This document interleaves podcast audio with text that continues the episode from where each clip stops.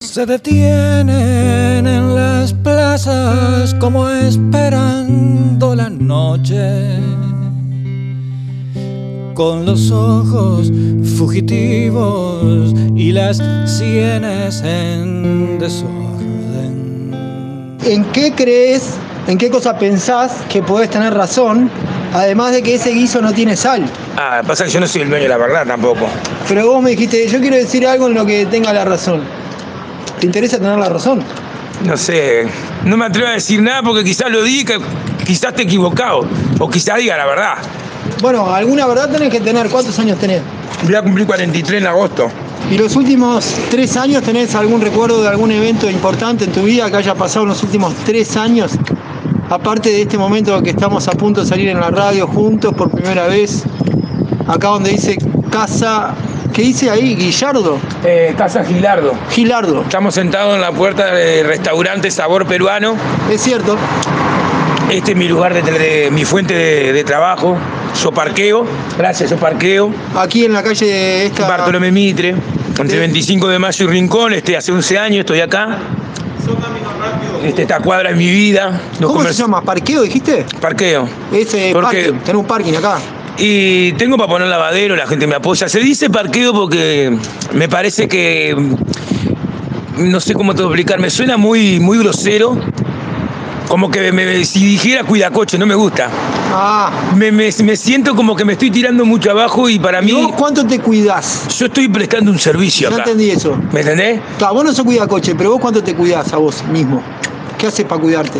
Mire, ¿Comés, yo- te alimentás? Sí, me desayuno. ¿Cuál Ah, fue el último trabajo asalariado que tuviste? Últimamente no me estoy cuidando mucho. ¿Te mantenés alejado de qué? Tendría que cambiar un poco el ritmo de vida, cambiar de, o sea, el ritmo de vida completo. Soy, soy una persona frontal, sincero, no me gusta mentir. Ajá. me gusta decir la verdad.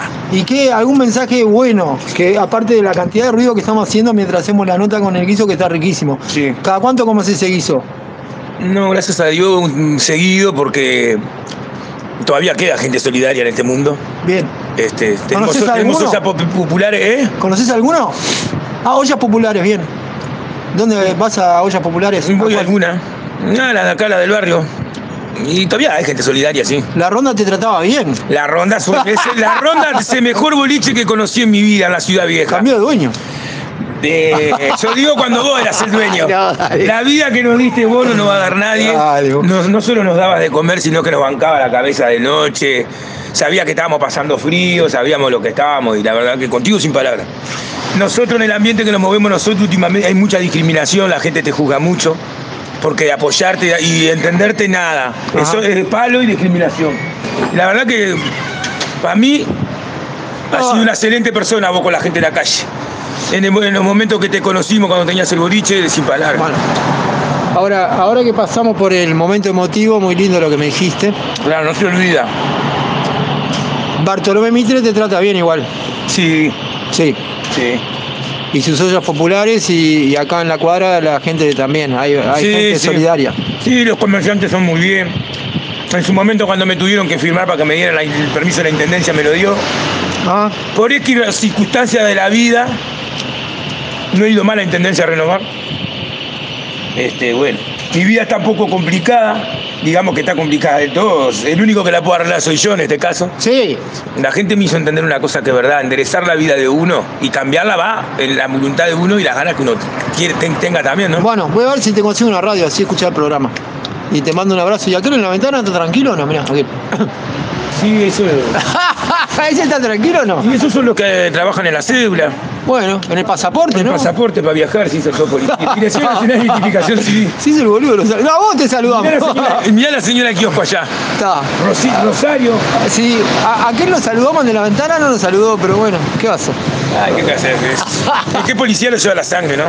Ya que son seres humanos como nosotros y están trabajando. Bueno, chao, hasta luego. Bueno, Pará, ¿y tu nombre? un beso muy, muy, muy grande, un abrazo. Viva la radio. Eh, yo me llamo Carlos Fabián. Y viva la radio. Viva la radio de la aduana, me dicen el Sandunga por mi papá. Mi papá era boceador y el boceador le decían Sandunga. Yo soy el Sandunga chico. Ah. Vamos arriba, Felipe. Vamos. Son los desconsolados, son los descarrilados. los desamados del amor.